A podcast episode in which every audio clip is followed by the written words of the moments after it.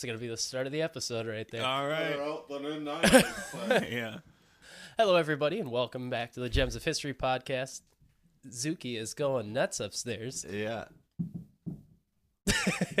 Got some spooky knocks already going on. Yeah, that She's might- got to be playing with something. That might be paranormal. Yeah, that's one of her ropes. She is going ham. Anyways, I am Jacob Shop, and joining me I have Evan Roosh and Mark Steinbrenner back with me. Ev- you say for me?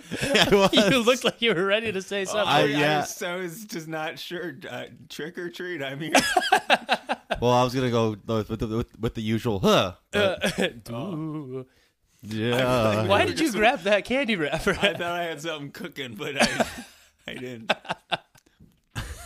So that was fantastic. this is two episodes in a row, just off to a blazing start. Yeah. Oh yeah, um, so man.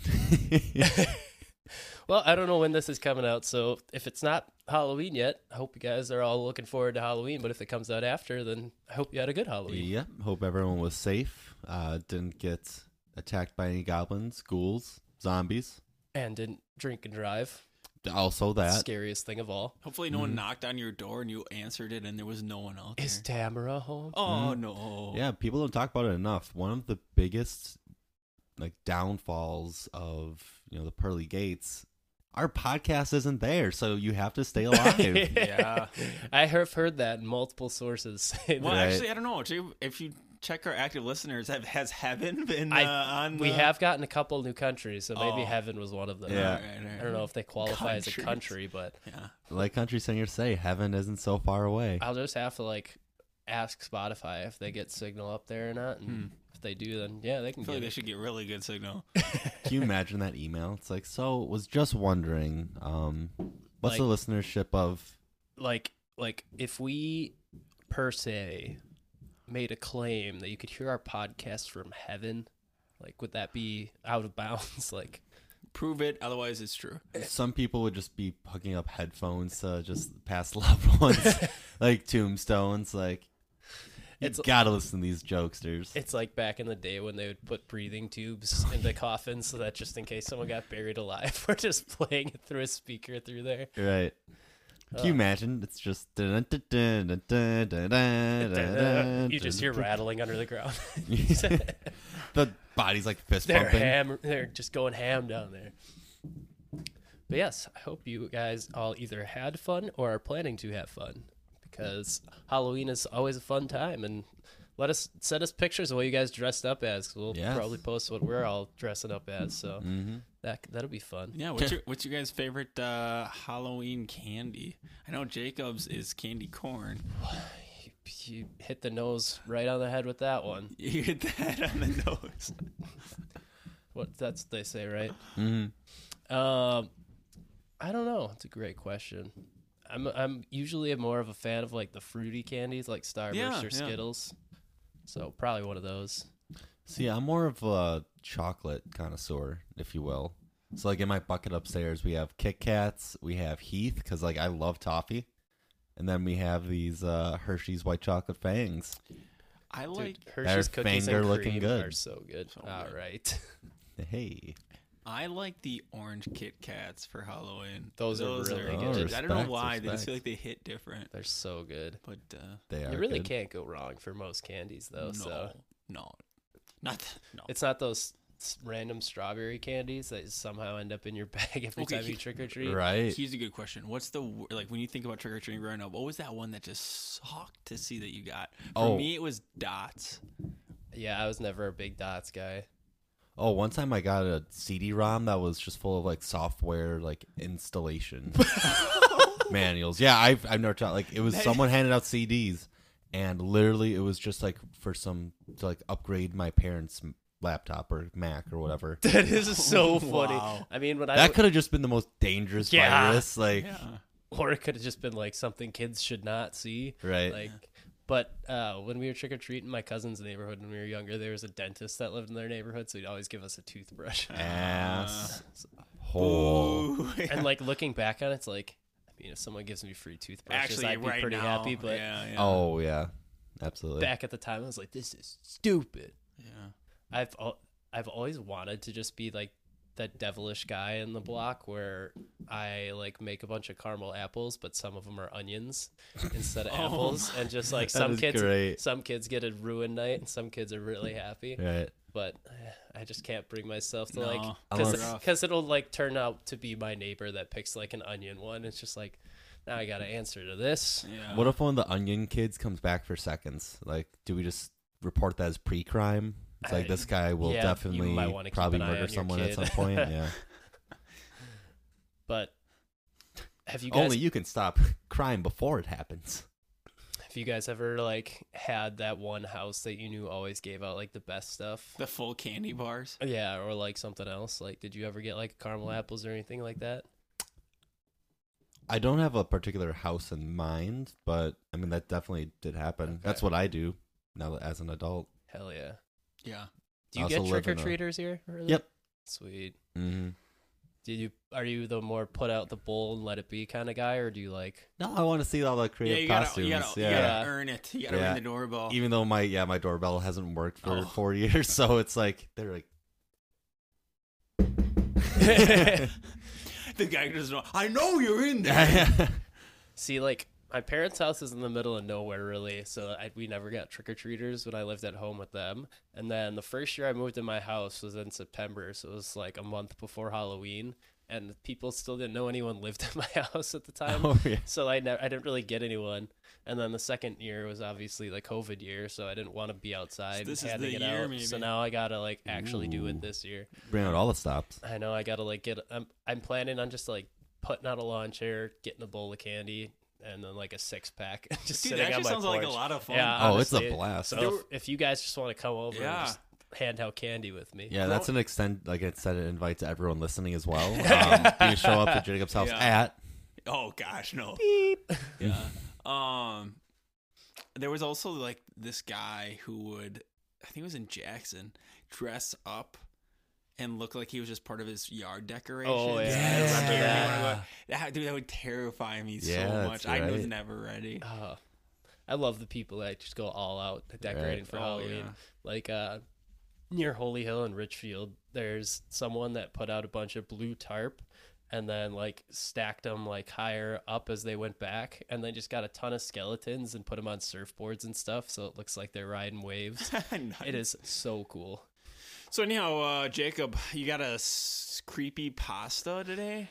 I do. It's uh it's creepy and it might also be the dumbest thing I've ever written. So- Honestly, if anything, that just intrigues me more. I Okay. do, I do enjoy. Well, I don't like to get too spooked, so if it's a little dumb, it could be kind of fun. So, what what brought this about? Did you just do this for this episode, or you had already kind of been working on this? Oh like, no! I like just years wrote the, ago. I just wrote Oh, because like the past Okay. two episodes I wrote short ones, so like Oh, this oh, one I was okay, like, okay. I could probably write another short one. Yeah, yeah. And I don't remember why I got inspired to write. I might have been listening to like a podcast where they read creepy pastas or something, and then I was like, I could probably write something dumb like this. Yeah. Because uh, I know last podcast on the left does creepy pastas like every year or so, and they always mention how creepy pasta used to be so good, and now like everything kind of sucks. Oh, okay. So I'm like, I could probably write a pretty like dumb one Yeah, and yeah. make it fun. All right. So that's what I did with this one. So I hope you guys get spooked and also get a couple laughs out of it. I'm excited. So I didn't get a name for this one, but I'm just gonna get right into it. These people are so dumb. I don't get how you can't escape in these movies. I exclaimed as I turned off the television. I was watching the newest installment to the Halloween movie franchise featuring the horror icon Michael Myers. Once again, I was annoyed at the seemingly brainless decisions the characters made. I decided it would be a better use of my time to sleep instead of continuing to stay up late and watching. I brushed my teeth and hopped into bed, falling asleep pretty quickly. What I assumed would be a few hours later, I awoke in a dark and wet space. As my eyes adjusted, I noticed strange symbols and swirls on the walls, accompanied by a recessed floor and a dusty bar. The more I looked around, it became clear that this was some sort of abandoned dance club or something similar. The decor looked straight out of the 1960s or 70s. Everything was worn by years of sitting vacant. The roof leaked, leaving small wet spots all over the floor. I stood up, still in my pajamas, and began to try and find a way out. My mind raced as I tried to figure out how I ended up here. Was this just a vivid dream that I would soon wake up from? I slapped myself lightly to see if I was awake, and sure enough, I was. Trying all the doors and looking for a window that was low enough to open, it seemed as though I was trapped. Everything was locked or wouldn't budge. As I frantically tried to find some method of escape, I heard footsteps approaching. It sounded like the heel of boots hitting the floor. The noise reverberated off the walls, and I turned every direction to try and find the source of the noise. Eventually, my eyes landed on a silhouette across the room, descending a small staircase. It was too dimly lit to make out any details, but from what I could see, it appeared to be a man. He was wearing some sort of suit, and there was something in his hand outlined against the darkness. I couldn't make out exactly what it was. Who who's there? I stammered. I remembered the horror movie I had watched before bed and thought about how I felt as dumb as those characters did in the face of Michael Myers. Suddenly, I felt tendrils wrap around me by my ankles and drag me across the floor towards the figure. It felt like thousands of small strands working as one rope to pull me. Pulled me up in the air in front of the figure. I was dazed from being pulled down so suddenly and hitting my head on the hard floor that my vision was blurred and I couldn't see their face. Suddenly, something was attached to my face and I felt suction. I started immediately getting tired. Started to hallucinate that the person in front of me was Michael Myers as I hung upside down and swayed. I tried to mumble through the device, but I couldn't. Suddenly, the figure spoke. Yeah, baby. I knew that voice. This wasn't Michael Myers. It was Mike Myers. I bet you're wondering how you ended up here. Well, it's simple. It's party time. Excellent. I need your life force to sustain me in the years to come. I felt my essence being drained from my body. I caught a glimpse of the device attached to my face. The words enlarger pump flashed across my vision. Oh my god. That's not mine, he said. But my senses were becoming dull. As I felt one last bit of life leaving me, I could make out one final, it will be mine. Oh, yes, it will be mine. Oh my god. Oh. I love it. I love it. That was fabulous. That was incredible. So, Oh yeah, baby. yeah, baby. I didn't put it in there because I kind of like rushed to finish it, but one of the details I was going to write was that the chest hair from Austin Powers was going to be what was wrapping him up and holding him in the oh air. Oh my gosh.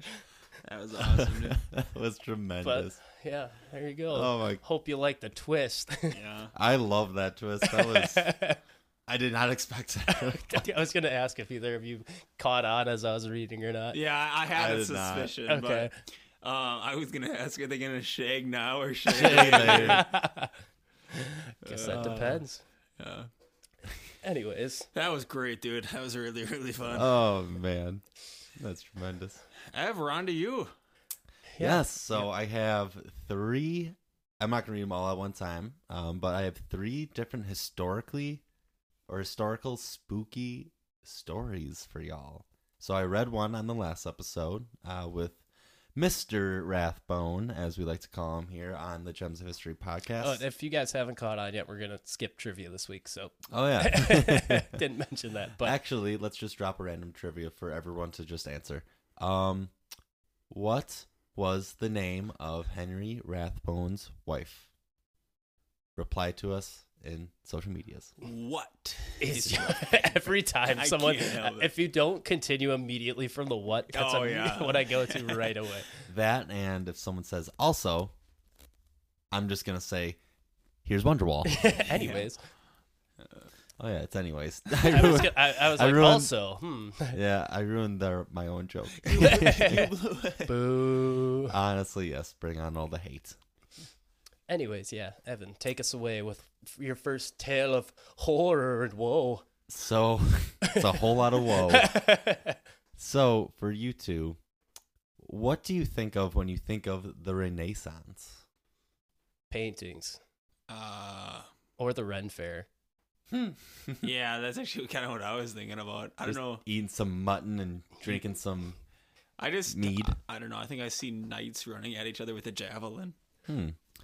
Very interesting. you so, guys both need to come to the Renaissance Fair with me next year. I'm sure it'd be a ton of fun. only if they have what I'm about to talk about. Okay. So I noticed that neither of you mentioned anything about uh, syphilitic zombies. I didn't. No, No, Hmm. that one slipped my mind. no, that was on my mind. But it's always. It's on my always mind. it never leaves. Almost like it's so. like you're signing a bank loan for a house, and it's just like you're sitting there like in a haze, and they're like, "Are you okay?" You're just like, "Yeah, sorry, I was thinking about syphilitic zombies again." in 1400s Florence. so while of course the Ren- is it Renaissance or Renaissance? I say Renaissance. So while the Renaissance was just an incredible time of historical, um, honestly, psychological developments, uh, a ton of different artists became famous during this time, such as Michelangelo, Leonardo. They also became in another life Teenage Mutant Ninja Turtles. Of course. But what doesn't get talked about is this outbreak of a special type of syphilis uh, that a lot of different people actually experienced that made the inhabitants of Florence look very similar to those zombies that you see in The Walking Dead and World War Z and a bunch of other zombie movies. So, this is actually the first ever outbreak of the STD. It happened in 1494, so before antibiotics. and so, this particular STD actually would tear the infected, it would tear their skin completely off to the bone. Shh, Not fun. huh. According to one I think any description, of them said worth it. I It's can't like imagine. that, the one person that has had like the time, like the night of their life. and they're just like, I guess this is all right. it's like the Lonely Island song. I just had sex. Like, doesn't matter, had sex. she had a bag on her head. Still counts. According to one description of the disease outbreak in Florence, uh, which a lot of people actually believed was carried over from the New World, so the discovery of America led to the discovery of a disease that would then rip apart the different dings and dongs across You're Europe. welcome, world. America back at it again. uh, but the disease uh, caused flesh to fall from people's faces and led to death within a few months. So, more specifically, the outbreak caused the complete destruction of the lips, others of the nose, and others of their genitals. And I just want to take this moment to say, welcome to all the new listeners.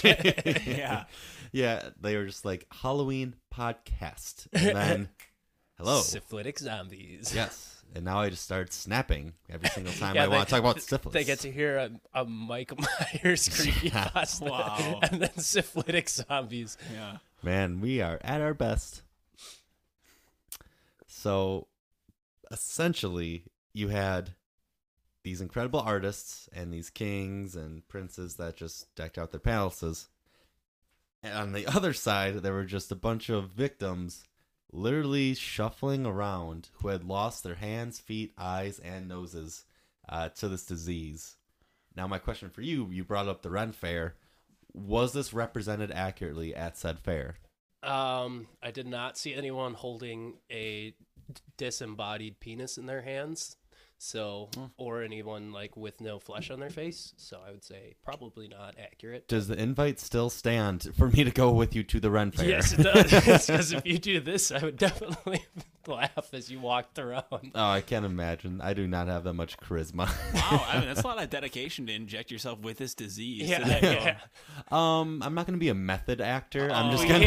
Yeah. we can even inject you with liquid mercury to see if it helps cure you. Oh gosh. Or just like throw some leeches on my. yeah, just start Skin. bleeding you out. yes, yes. While you're wearing a plague doctor mask. Uh, so basically, they kind of just walked around the different streets like zombies for, you know, plenty of years while this outbreak was happening. And now the worst parts is actually that I thought was actually the phrase, you know, it took months to die from this. Yee. So it was just months and months of your skin deteriorating, and you were basically treated like someone with, you know, a dangerous disease because ickies. It's like being a leper. Like, That's the word I was trying to look for. Yes, like just like a leper in uh, biblical times. not to be confused with leopard. I was gonna say that'd be sick. Yeah, and now I'm leopard It man. turns you into a cat. meow. DC already has that copyrighted. Yeah. uh, but this disease, like I mentioned, would eat down the skin to the bone for months. Yikes. So now, and turn you into Wrathbone. That's how he got his family name. Oh no! he just brought one the of- disease over. One of his relatives was just really mad and his skin was gone. Mm. Call you Wrathbone. Rathbone. So the short, or I guess long in some situations, of this story is that during the high points of the the I keep on saying Renaissance. Where did that come from? However you want to say it. During the high point of the Renaissance, uh, there were just zombies, basically, because it also affected your brain. Zombies walking around the streets of Florence during a high point in human civiliz- civilization. There was Syphili- also civilization. civilization. Civilization. well, there's the name of the episode. yeah, the high point of civilization. um, goodness. Yikes! But yep, that's story Now number wrap one. It up. okay, but here's Oh, oh, Oh, you they should have wrapped Yeah, it they up. definitely should have. Yeah. here's the question though.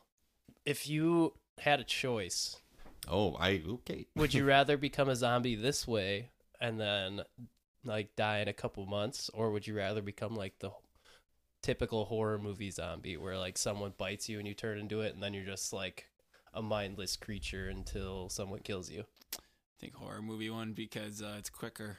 Yeah, that's true. I think I'll go with the quicker one. I don't want to just you know have months of. Ew. Yeah, that's true. It's like oh, and there goes my finger.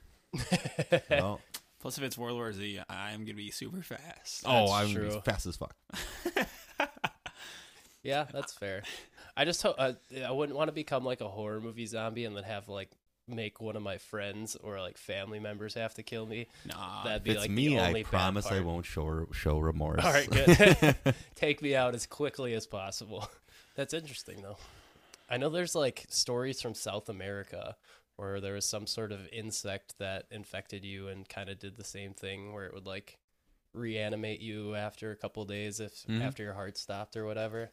But Yeah, there's plenty of stories that come up from time to time. It's like, oh, we finally found the one that makes zombies. but yeah, still Pretty sure not quite yet proven. Cow disease. that too. That just turns you into a cow though. And you're just really, Really upset angry. about it. yeah, you're just pissed. Like, get off my uddies. Oh my god. Uh, Freaking ah! it just turns into an angsty teen. oh boy. well, Jacob, would you want to go back to you actually and do those uh, short short ones? you think? Um you had so some people. talk- we had a couple people send in pretty short personal stories, so it's not very long, but I will read a couple of them. So this one, um, not sure if they want to say the name, so we'll just say it's from S. So it says the story is not mine, but has been told to me by my uncle as long as I can remember, and has cons- consistently been the same every time. I faintly remember visiting this house when I was young. It was always very dirty, old, and creepy. Your classic old farmhouse with junk everywhere and cats running around. The story takes place in the early 90s in an old farmhouse in Mequon, Wisconsin. My uncle and grandma moved there when he started high school. The creepy stuff started taking place in the house when when there would be poltergeist activities such as kitchen utensils flying across the room out of your hand, jars getting thrown out of the pantry, and other objects mysteriously getting moved in front of your eyes. He told me you just got kind of used to that weird stuff happening until they started to hear a baby crying upstairs. There are obviously no babies in the house, and this started to happen fairly frequently, but again, he just said you learn to live with it. The worst story about this house comes when he woke up one night around 3 a.m. or in the morning around 3 a.m. He opened his eyes and looked around the room, and when he looked in the corner of the room, he saw a woman standing there in an all black Victorian dress staring at him. He told me he just rolled over and grabbed his baseball bat and pulled the blankets over his head and sang, I am Jesus' little lamb, until he fell asleep. That was the only time he saw the woman, but the baby crying was always there. He they reached out to the landlord and he mentioned that he thought a woman and her baby died in childbirth in the house a long time ago when the house was first built. They were the last tenants that lived there, but the old foundation can still be seen from the road today. Ew, that's creepy. Of course, it's Victorian dress. It's gotta be. What There's else? never like a situation where it's just like a woman in like a business suit. right? it's just always like some old timey thing, or like it's just never. Oh, she was just like wearing regular clothes, like she was wearing a t-shirt, Yeah, just like joggers and a white tee. Like, right? She was wearing. she was just wearing yeah, just a regular plain white tee, and just like my chem. and then she started the band. Yeah. Right. We're on fire today. we are feeling it. Now, right. Mr. Krabs. Uh, this one is also from a different person who we're going to call S because their names both start with S. So I think one of our most strange experiences was when we were jokingly looking for spirits in our house. So this is about him and his twin brother. I should have mentioned that. Uh, so he says, I think one of the most strange experiences was when we were jokingly looking for spirits in our house after we heard knocking noises around the house, and when my brother was getting funny responses from a digital spirit box. Do you guys know what a spirit box is? Why don't you uh, reiterate? I mean, just for those that like don't know. Yeah. Yeah. So the I idea, definitely know. I've definitely used one before. the idea behind the spirit box is basically that it scans through a ton of different radio frequencies like very quickly, and the theory is that uh, ghosts or spirits that use electric waves or electromagnetic waves to get in contact with people will find one of those frequencies that the radio hits and will use that to communicate. So it basically is just a bunch of white noise most of the time, but sometimes you'll get a word that comes through. So that's what a spirit box is. And they say, after goofing around, I wanted to bless the area just in case, because I definitely believe in ghosts. So we needed a cross to do the blessing, and when we brought the cross downstairs, as we approached the only light that was on, it began sputtering on and off rapidly until the light went completely dark. We continued to do the blessing, and oddly enough, when the light, which had previously been broken, was working fine just after the blessing. We have no clue what caused the light to break and why it was suddenly working fine after the blessing. It's odd. We have other stories about ghosts and weird stuff happening in our house as well as some UFO stuff, so let us know if you're interested in hearing those. And I did let them know, but I haven't heard back yet, so Hmm. hopefully we'll get some more from them. Yeah. Well, S, uh, if you're listening to this right now, please send Send us more. More. All right, Mark, do you want to go next or you want Evan to? Yeah, let's see. Evan's got two more, so why doesn't Ev go and then I'll go? Sure. So now we're gonna dive into the world's first documented serial killer. Ooh, sick. So we started out with uh, some zombies, a zombie tale for you. So now let's get into murder. Dun dun dun. So this actually takes place during the time of Pax Romana, and so that translates it's Latin for Roman peace, which is actually documented and historians believe to be literally the most peaceful time in human existence. So this is a time where Rome co- like conquered a majority of the Mediterranean, uh, which was as well as the Middle East, uh, which was pretty much considered, you know, the world. The world, yeah. Um, shame on them because you know China and India exist, but And have Rick- like a majority of the population of the world. yes, and also Russia. Yeah. uh, but it was one of the most peaceful periods in history. Um, they actually spent, ironically, a lot of their time creating laws that not only affected Europe after the fall of the Roman Empire, but we actually still use today. They, there was a court case I was doing the research and There was a court case four years ago uh, about someone selling exotic birds to someone and they actually went back and used a similar case that happened in Roman times to kind of not set precedents because that would just be silly, but use it as an example to who was guilty or not. so what was the case? Like just because he was selling the birds, like that was the It was because the birds died oh, um, in transit, I believe. gotcha. But yeah, thought that was pretty interesting. Interesting. That was the murder. Yep, that was actually. The, and now, Mark, you can go. this guy was murdering exotic birds He was left and just right. It is trash. slaughtering buds. Uh, however, Had to go Australia. Anytime you say left and right, during this great time of peace, uh, the first recorded serial killer in history reigned like a mad queen for a 15 year killing spree. Her name was Locusta, and she is known as the Great Poisoner and was actually a personal assassin of Roman Emperor Nero, who, if you're familiar with Roman history, Nero was commonly known as the Mad Emperor. It's very much debated that he set Rome on fire, and it's said that he like while the city was on fire, he was playing his harp and you know singing about the citizens burning, and he made like an entire song about it. Also, was nuts with the torturing and persecution of Christians. Um, so he is not a great guy of I was, history. I was actually reading about him like a couple months ago, and there's like a lot of misconceptions about him. So like the Oh. popular image that we know is it's partially accurate. Like there's reason for it, but Hmm. a lot of the stuff that we know about him is like hearsay or like someone who didn't like him wrote it kind of things. So be interesting to like really deep dive on him sometime. oh, absolutely. You just see him like an ancient toad, like stone tablet, kind of a dick. yeah, he pretty much like just didn't care about politics and just focused a lot more on arts and stuff like that. Hmm. And didn't really care about like the economy and stuff. So a lot of like merchants didn't like him because he was like invading on their space with different like art projects and stuff like that. So, but yeah, Very That's one take. The other take apparently is that Is lit he was city hey, that's still that's still up in the air. Like no Yeah. one really knows if The other yeah. take is he was Oh, that is the so perceived though. Those are Antichrist. Polar opposite. This guy's doing paintings in his bedroom on one side. The other guy's got him. Well, it could burning all be true. Yeah. Like it's That's just true. like there's diff- two different aspects to look at from it. So and depends what you consider art. Maybe Yeah. he was an artist of just people's blood. That could be. I mean, he's not the only emperor in that time, though, that would just like literally crucify Christians at parties yeah. and Oh, I'm stuff. sure, so it's just yeah. like a lot of bad stuff Dude, happening. ancient people must have just been bored as hell. Literally, like if that's what Get you an need in a party as like a conversation starter, Yeah. I you need other priorities. I but- also gotta say, you know how they talk about how uh, some people would say video games make us more numb to like terrible things or whatever.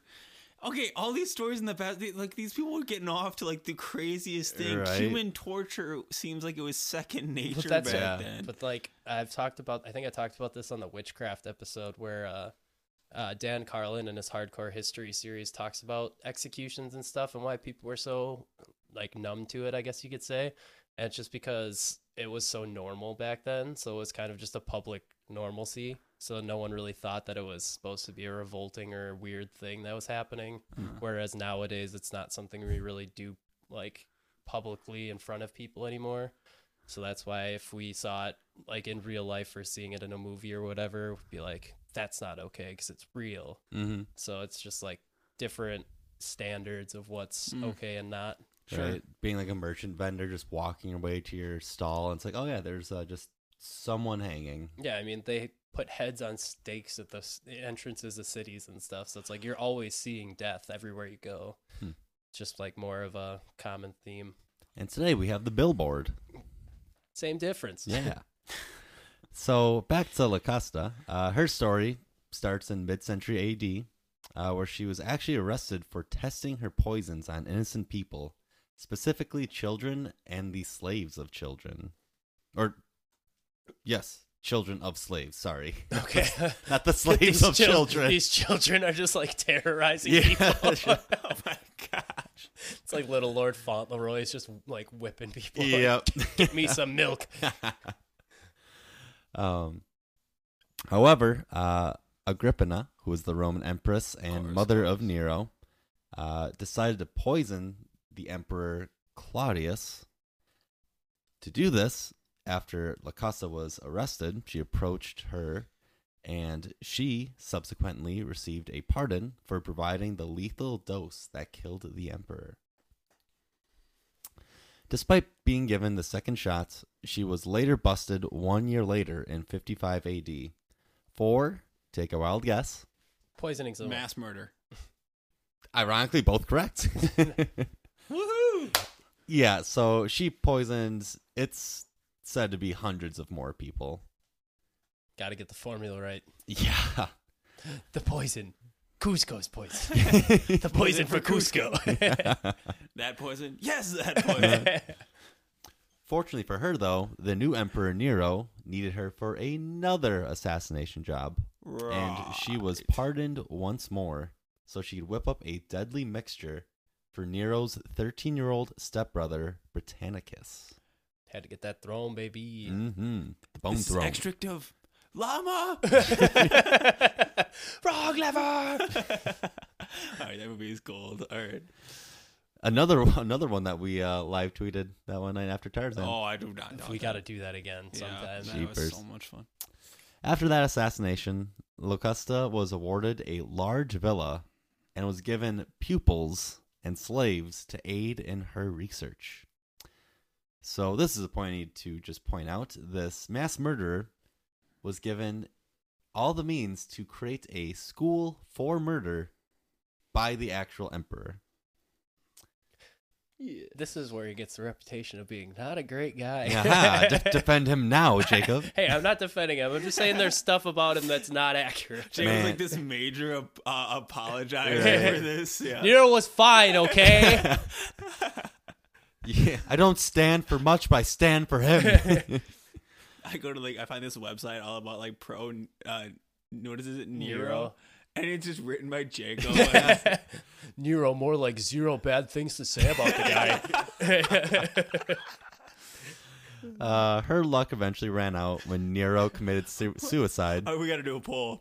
Is Nero Nero a good or a bad guy? I I can do polls on the Spotify stuff. So like if you're if you're hearing this and you're on Spotify listening, just go in like the little description. I think it's down there. Just hit yes or no. in the poll. uh, so her luck ran out when Nero committed suicide.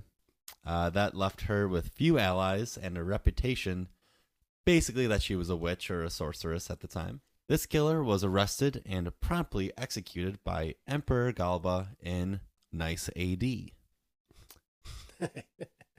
now, a little bonus trivia question for you. Not a stubbornness throughout the ages, but I guess we could maybe portray it as that. How? Does that mean I have to put in the sound effects? Absolutely. Okay.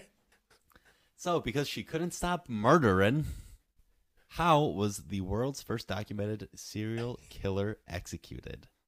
Was it A, poisoned, B, tied to two horses and ripped apart, C, publicly raped to death by a giraffe, or D, gently in her sleep? Definitely not C. I'm gonna say hopefully not C and not D. Ah, give me horses ripping for two hundred. So B. Uh, Yeah. I just had a really stupid joke that's not appropriate. So it was about C. Oh gosh. I was just gonna say that she was draped to death. Yikes. It doesn't even Oh, totally no. work. It doesn't at all. That's why I was like giraffe, kinda. No. No, you just That put is G. a You literally just put G in front of a different word. I think. No, because giraffe. So man. graped? Eight. Wait. Graped. I'm gonna tie you to the radiator, grape you in the mouth. Oh, Is that the whitest goodness kid you know? Yeah. You Just an a gi- answer. It's just Oh, a yeah. guy in a grape suit. Um, What was A again? Uh, she was poisoned. She died in her sleep. It was C. She All right. was publicly raped to death. Uh, some say just a wild animal, but other sources say by it was most likely a giraffe because bonus fucked up thing. Giraffes were apparently trained to do this. Yeah. Uh, Wow. The Roman Empire trained animals to. They really just like threw different things in a hat and were just like, these are all the new execution methods. oh, the Coliseum was just nuts. It was like Pokemon Stadium and Super Smash Brothers, except gruesome murder and very Yeah. sad times. yeah.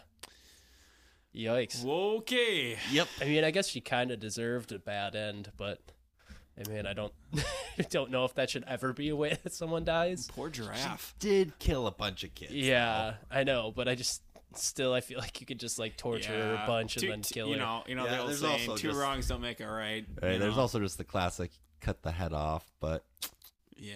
they went with uh Should have gone with yeah. the guillotine. yeah, they went. I don't with think they had it yet. No. Probably not. no. Yeah. Guillotine was a lot later, I think. But yep, Big- so that's the end of that one. All right. Fun way to end it out. All right, Mark, you gotta lift our spirits. Would you believe just me if very the last one's now. worse? Oh boy, I probably would. Honestly, Ev, why don't you just read it? Because I, I don't want to be brought back down again. I'm already down here. What you got? Ah. well, you don't want to end it on a bad note. No, I don't. Just like Not just this like week. scary movies. Yeah, no.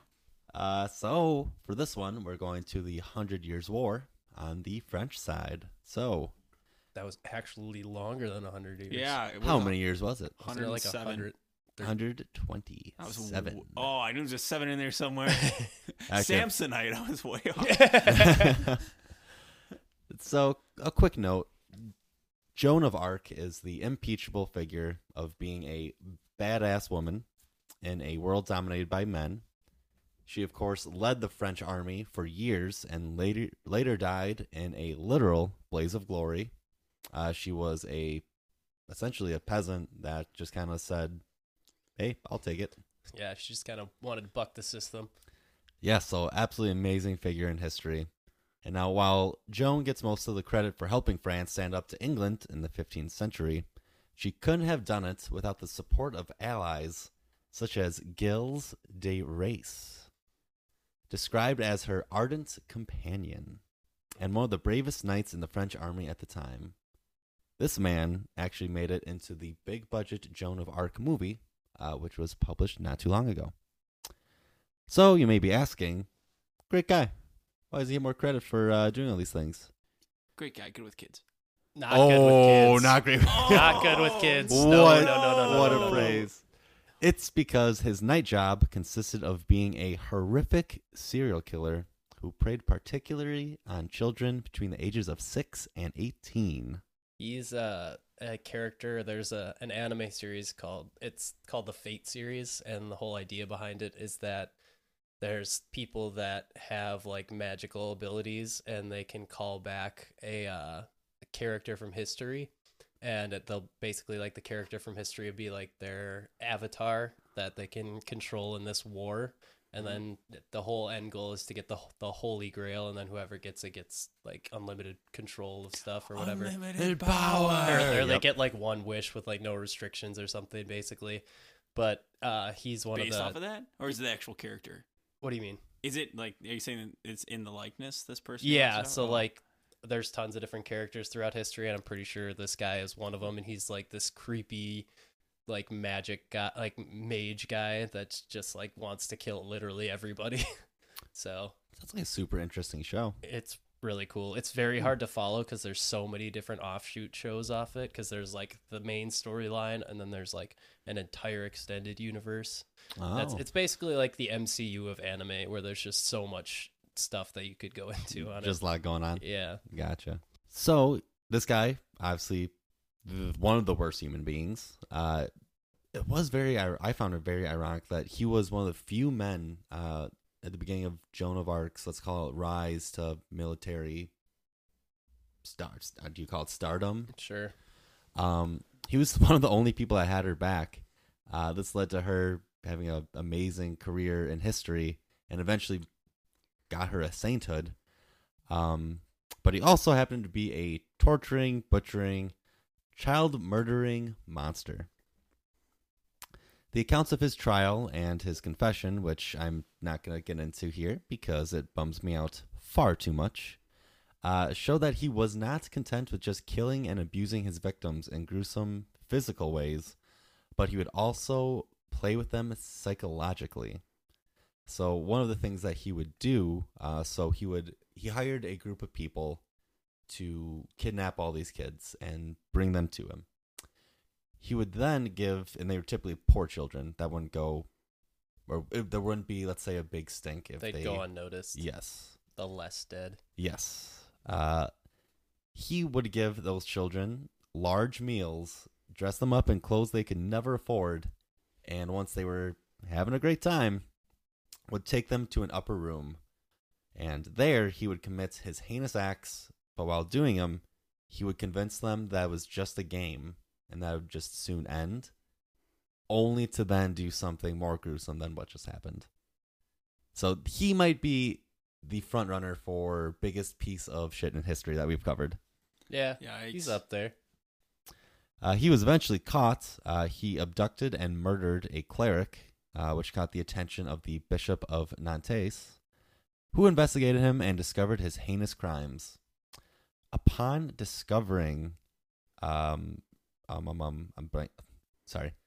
Upon discovering Rice's crimes, they found 40 bodies of his victims.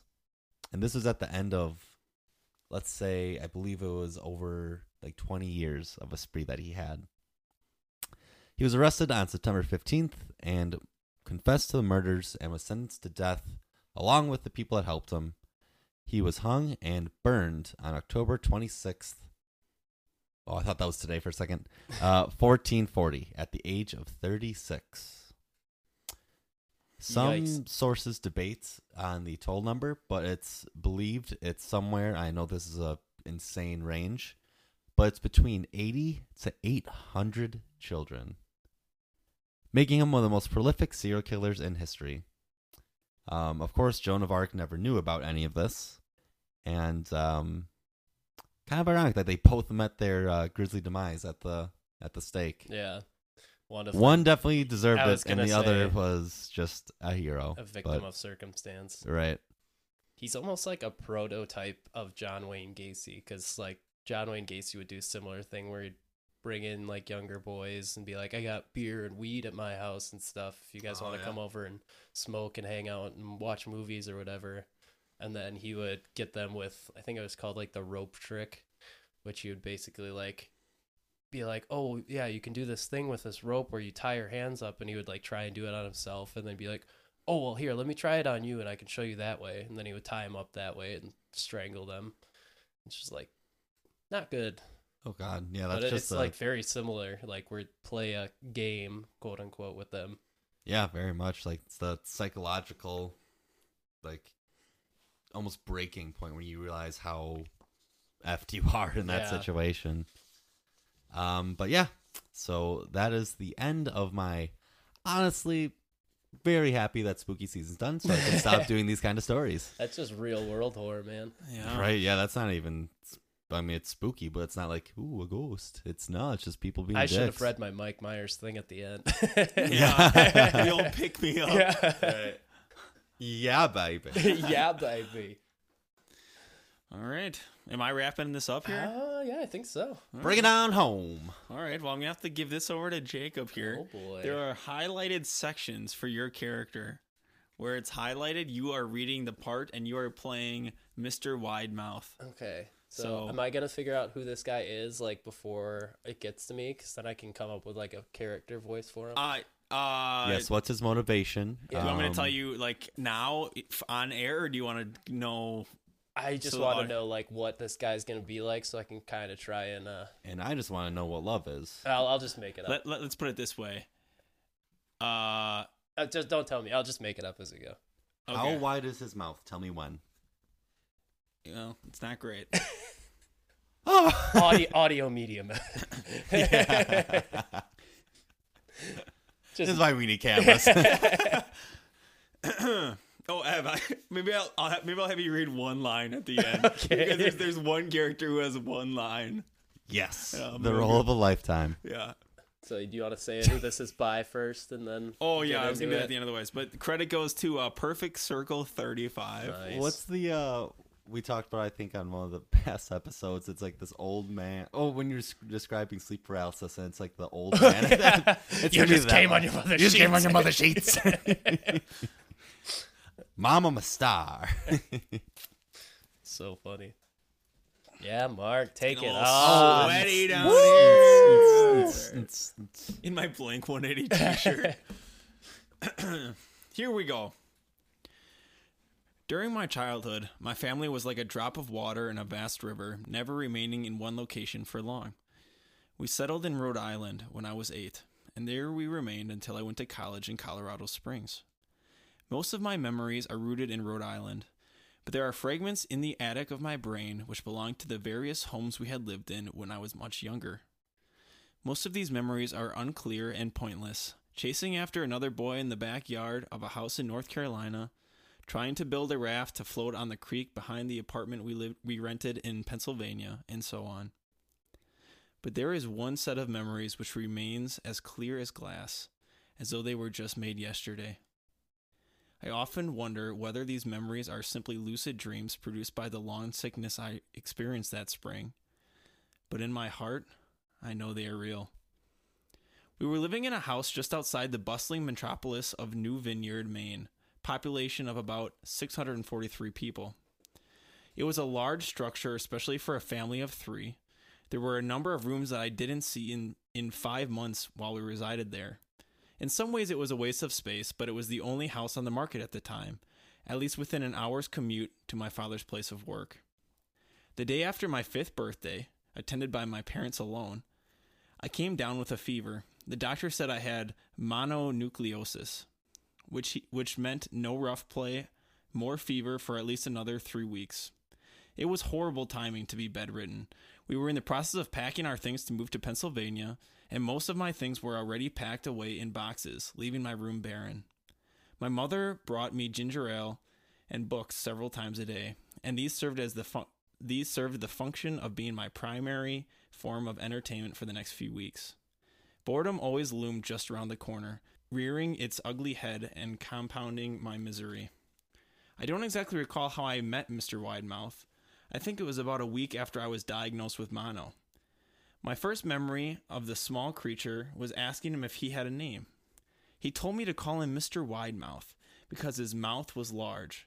In fact, everything about him was large in comparison to his body his head, his eyes, his crooked ears.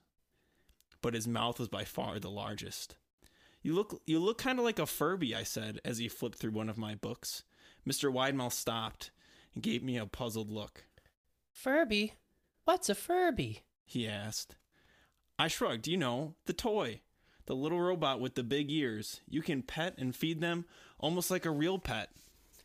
Oh, Mr. Widemouth resumed his activity. you don't need one of those. They aren't the same as having a real friend. I remember Mr. Widemouth disappearing every time my mother stepped back to check in on me, I lay under your bed. he later explained. I don't want your parents to see me because I'm afraid they won't let us play anymore. We didn't do much during those first few days. Mr. Widemouth just looked at my books, fascinated by the stories and pictures they contained. The third or fourth morning after I met him, he greeted me with a large smile on his face. I have a new game we can play. He said, We have to wait until after your mother comes to check on you because she can't see us play it. It's a secret game. After my mother delivered more books and soda at the usual time, Mr. Widemouth slipped out from under the bed and tugged my hand. We have to go to the room at the end of this hallway. He said. I objected at first, as my parents had forbidden me to leave my bed without their permission, but Mr. Widemouth persisted until I gave in. The room in question had no furniture or wallpaper. Its only distinguishing feature was a window opposite the doorway. Mr. Widemouth darted across the room and gave the window a firm push, flinging it open. He then beckoned me to look out look out at the ground below. We were on the second story of the house, but it was on a hill, and from this angle the drop was further than two stories due to the incline. I like to pretend up here. Mr. Widemouth explained. I pretend that there's a big, soft trampoline below this window, and I jump. If you pretend hard enough, you bounce back up like a feather. I want you to try it. I was a five year old with a fever, so only a hint of skepticism darted through my thoughts as I looked down and considered the possibility. It's a long drop, I said. But that's all a part of the fun. It wouldn't be fun if it was only a short drop.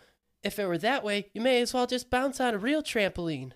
I toyed with the idea, picturing myself falling through thin air, only to bounce back to the window on something unseen by human eyes. But the realist in me prevailed. Maybe some other time, I said. I don't know if I have enough imagination. I, I could get hurt. Mr. Widemouth's face contorted into a snarl, but only for a moment. Anger gave way to disappointment. If you say so. he said. He spent the rest of the day under my bed, quiet as a mouse. The following morning, Mr. Widemouth arrived holding a small box. I want to teach you how to juggle. He said. Here are some things you can use to practice before I start giving you lessons. I looked in the box. It was full of knives. My parents will kill me, I shouted, horrified that Mr. Widemouth had brought knives into my room. Objects that my parents would never allow me to touch. I'll be spanked and grounded for a year. Mr. Widemouth frowned. It's fun to juggle with these. I want you to try it. I pushed the box away. I can't. I'll get in trouble. Knives aren't safe to just throw in the air. Mr. Widemouth's frown deepened into a scowl. He took the box of knives and slid under my bed, re- remaining there the rest of the day. I began to wonder how often he was under me. I started have, having trouble sleeping after that. Mr. Widemouth often woke me up in the middle of the night saying he put a real trampoline under the window, a big one, one that I couldn't see in the dark. I always declined and tried to go back to sleep, but Mr. Widemouth persisted. Sometimes he stayed by my side until early in the morning, encouraging me to jump. He wasn't so fun to play with anymore. My mother came to me one morning and told me I had her permission to walk around outside. She thought the fresh air would be good for me, especially after being confined to my room for so long. Ecstatic, I put on my sneakers and trotted out to the back porch, yearning for the feeling of sun on my face. Mr. Widemouth was waiting for me. I have something I want you to see. He said. I must have given him a weird look, because then said, It's safe, I promise. I followed him to the beginning of a deer trail which ran through the woods behind the house. This is an important path. He explained. I've had a lot of friends about your age. When they were ready, I took them down this path to a special place. You aren't ready yet, but one day I hope to take you there. I returned to the house, wondering what kind of place lay beyond that trail. Two weeks after I met Mr. Widemouth, the last load of our things had been packed into a moving truck. I would be in the cab of that truck sitting next to my father for the long drive to Pennsylvania. I considered telling Mr. Widemouth that I would be leaving, but even at five years old, I was beginning to suspect that perhaps the creature's intentions were not to my benefit, despite what he said otherwise. For this reason, I decided to keep my departure a secret. My father and I were in the truck at 4 a.m. He was hoping to make it to Pennsylvania by lunch time tomorrow with the help of an endless supply of coffee and a six pack of energy drinks. It seemed more like a man who was about to run a marathon rather than one who was about to spend two days sitting still. Early enough for you? He asked. I nodded and placed my head against the window, hoping for some sleep before the sun came up. I felt my father's hand on my shoulder. This is the last move, son. I promise. I know it's hard for you, as sick as you've been. Once Daddy gets promoted, we can settle down and you can make friends. I opened my eyes as we backed out the driveway. I saw Mr. Widemouth's silhouette in my bedroom window. He stood motionless until the truck was about to turn onto the main road. He gave a pitiful little wave goodbye, steak knife in hand. I didn't wave back. Years later, I returned to New Vineyard. The piece of land our house stood upon was empty except for the foundation, as the house burned down a few years after my family left. Out of curiosity, I followed the deer trail that Mr. Widemouth had shown me. Part of me expected him to jump out from behind a tree and scare the living bejesus out of me. But I felt that Mr. Widemouth was gone, somehow tied to the house that no longer existed. The trail ended at the New Vineyard Memorial Cemetery. I noticed that many of the tombstones belonged to children. You know, it's funny about me playing Mr. Ooh. Widemouth. So my dentist always tells me I have a small mouth. Oh, the irony. yeah. Well, you're breaking you're breaking your uh, typecasting. Acting. Acting. That was really good though. yeah, I thought was that's a good story. Yeah. That was an entertaining story. I'm just picturing this thing just with a steak knife in hand, like, bye, buddy. Hope you find your dad. Just really creepy though too. just- like jump out the window, it'll be fun. you Just know? reinforces my theme of children Yeah. talking Yeah. weird things. honestly. Okay, and I don't love that it always goes under his bed when the mom comes because it implies that like she could see it too. Yeah. if, if, Right. You know. just see, or she just sees a floating box of knives. Oh, and yeah. like, neither is good. Yeah. Neither great. But yeah, no, just having something underneath that you see go underneath your bed and don't know like if it's gonna be there all night or if Mhm. it's gonna go away, especially when you're sick. So it's just like Oh, be dealing with mono and then this asshole thing just mono comes. sucks, Never had it. dude. I've had mono and strep throat, not at the same time, but I've had like both of them in my Oh. life because like yeah, I've had strep a lot. yeah, and I guess mono stays in your system, so theoretically I could get it again. But I had to like take liquid steroids and stuff when I had it because I was so weak at the time. Hmm. It's not a fun thing to have, so feel for this kid. Yeah. especially because you get like a fever of at my fever is like 104 Oh my God. dude. so it's like definitely a high enough fever that you could see things or- Hallucinate, yeah yeah. Zoinks. but that's a good story though i like that one Yep. i think too. you you did say that i might have heard and i think i have heard that one before because about Yeah. halfway through i kind of recognized it but it's a good one Yeah, for sure. i hope i did uh, justice for your Yeah, it was actually. voice. I've heard. I, I was for fun. I uh, look after I found the the story. I was looking it up to see because it was supposedly one of the more. I don't know how famous it really is, but it was under the more famous creepy pastas, and there were actually YouTube readings of it, and I was kind of it kind of helped me gather people's take on it. And your take was unique, and it actually really worked. I- because for some reason when they did it, they didn't do a good job of portraying that it's it is a small body yeah but a big everything else. Some people t- made it seem like he was more monstrous, and that was because that wasn't a good well, fit. to me like it kind of seemed like it was trying to be like something friendly Yes, so it's like you got to try and appeal to a five-year-old Right. something that's gonna be Like, like, an equal, not like an adult. yeah, right Yeah, because i was Yeah. like usually my thing with like an entity that's like talking to you it's like gonna be a deeper voice Yeah. but it's like this one seems like it's way creepier if it's like an, almost a child voice yeah. like, Oh, I Yeah. got chills multiple times over Yeah, here. So you was- did a was well great job. That, that really makes it. And I think it helps not just me reading it because then you get a disconnection. You get, a, Yeah. you know, you can tell the difference. definitely So, yeah, that- that's uh, that's it. I hope you guys out there were thoroughly spooked Holy cow! That somehow sure was. this was like our most brutal episode and our like weirdest episode at Yeah. the same time Who would have thought you could have syphilis and Mike Myers in the same? well, Wow, actually, awesome. Uh, that might be the most reasonable thing. I've said. yeah. syphilitic zombies, Michael Myers, serial killers, Wow. And Mr. and Brightside. invisible Mr. Brightside. That's funny. It's- It's like Mr. Brightside and Smash Mouth came together. All right. Holy cow! I think that pretty much, uh, well, I don't want to say it wraps up our spooky season content because we still, we might release these two both in the same week just so that they're back to back, but haven't decided yet. And, you know, we'll have to consult our, our marketing team and Mhm. our, our producer. Yeah.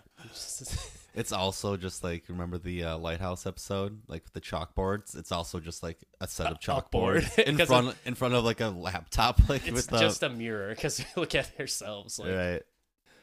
Yeah so we'll see what we decide to do so maybe we'll get one more spooky episode but I mean, gotta check with our sponsors. You know, Spirit of Hol. Wait, wait. I actually shouldn't. Really, I shouldn't make. I shouldn't make that joke because they it's so funny that that's becoming a meme now like Oh yeah.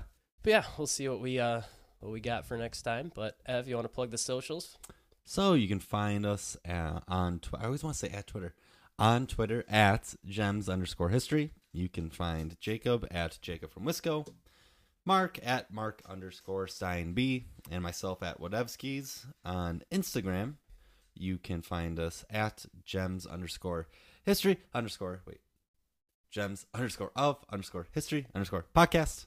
And then you can find us on TikTok. Heyo. the instagram one's fun if you say it like that because it's nice and bouncy Yeah. but yeah, when you have to yeah, type it yeah. in it's just like god this is a pain in the ass Oh gosh, yeah. Then you can find us on TikTok at Gems of History Pod, where we are posting different clips of us just talking during the show. Um, and it'll only get better and better. Sweet.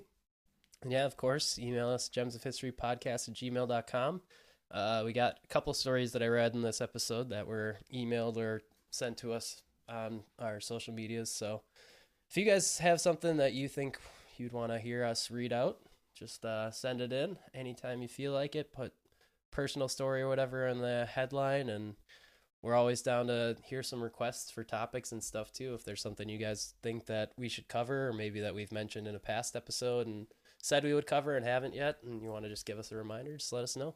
hmm And also send us your Halloween photos because we want to see what you guys all dressed up as because it's fun. Dress up like us. Just dress up as 30 straight dudes. wow, so so exotic. It's like, all right. And he wore an anime t shirt. Oh, no, I'm Evan from the Trends of It. He wore a Cowboy Bebop shirt. Nice. Uh, and then also, I will go into the poll on this. If you're listening on Spotify, just remember, let us know if you think Nero is a good guy or not. Oh, yeah. Just vote on who's the biggest, worst. or yeah, maybe I'll do of maybe I'll do like who is worse, like the Poison Woman or the Gills DeRice guy. Yeah. We'll, we'll, we'll figure out some. I feel like we all know who's winning that one. Yeah. I li- I really like this Neo. I'll, I'll do the good Nero one. Neo. Neo from the Matrix. I was thinking Ne-Yo like the musical artist. Oh, either way. One, two, three, four. Neo Wait, no, that's Chris low-key- Brown. That's Chris gonna Brown. say, I don't think that's Ne-Yo. oh, sorry, I got it. Cause I'm so sick of love songs, so tired of tears. Take us out, Evan. Someone please stop me. Okay, we'll see you I next week, need guys. some beers. Woo!